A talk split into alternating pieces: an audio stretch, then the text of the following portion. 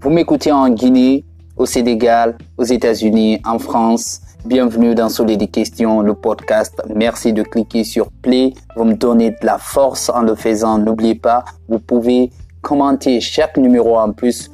J'ai constaté que l'accès au podcast est quelque peu compliqué en Guinée, particulièrement. Nous travaillons à faire faciliter les choses.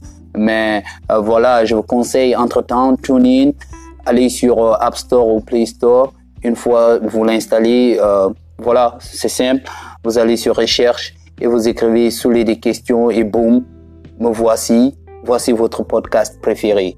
Sinon, que dire? La semaine dernière, je me suis imposé un régime austère de consommation de news sur le net par peur d'intoxication jusqu'au moment où je suis tombé sur un titre apéritif disant professeur Zobelemu, heure et malheur d'un texte, l'article 51 de la Constitution de 2010.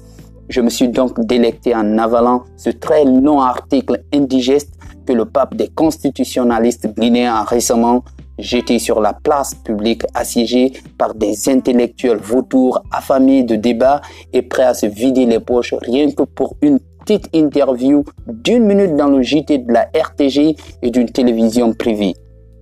De mon point de vue, aucune nouveauté, aucune. Je me demande pourquoi notre professeur a tenu à nous égbélemouer, c'est-à-dire tenter de faire du nouveau avec de l'ancien comme Alpha Condé et son gouvernement. Kassori Fofana hier ministre, aujourd'hui Premier ministre. Kiridi Bangura hier ministre, aujourd'hui ministre. Dr Osman Kaba hier ministre, aujourd'hui en triste. Peut-être demain il sera ministre.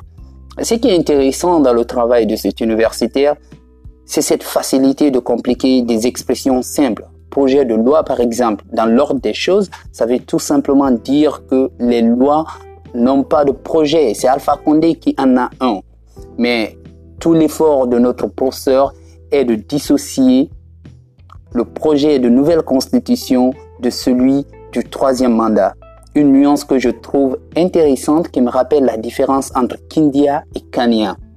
Ce que j'ai compris de cette contribution est que M. Togba veut encourager une discussion contradictoire avec des érudits de son gabarit seulement, ou du moins des brûlés du droit constitutionnel autour de l'interprétation de l'article 51.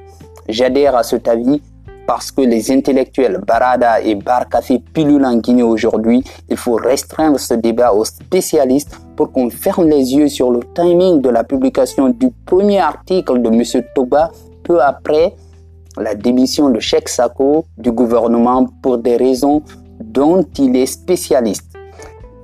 Euh, cette, seconde, contribution n'est-elle pas en quelque sorte un moyen de balayer les interprétations qu'elle avait pu faire naître, mais déplaisant aux yeux de M. Zobelemu?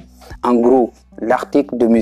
Toba réitère que le président de la République a le plein droit de ne pas respecter cette constitution en cours, qu'il peut la changer et s'ouvrir un troisième chapitre à Sertouria. On s'attrape dans deux jours pour un nouveau numéro de Soleil des questions. Réagissez à chaque numéro. Vos feedbacks me seront précieux. Partagez à vos proches ce podcast présent sur toutes les plateformes de distribution de podcasts. À très vite et voilà, restez positifs.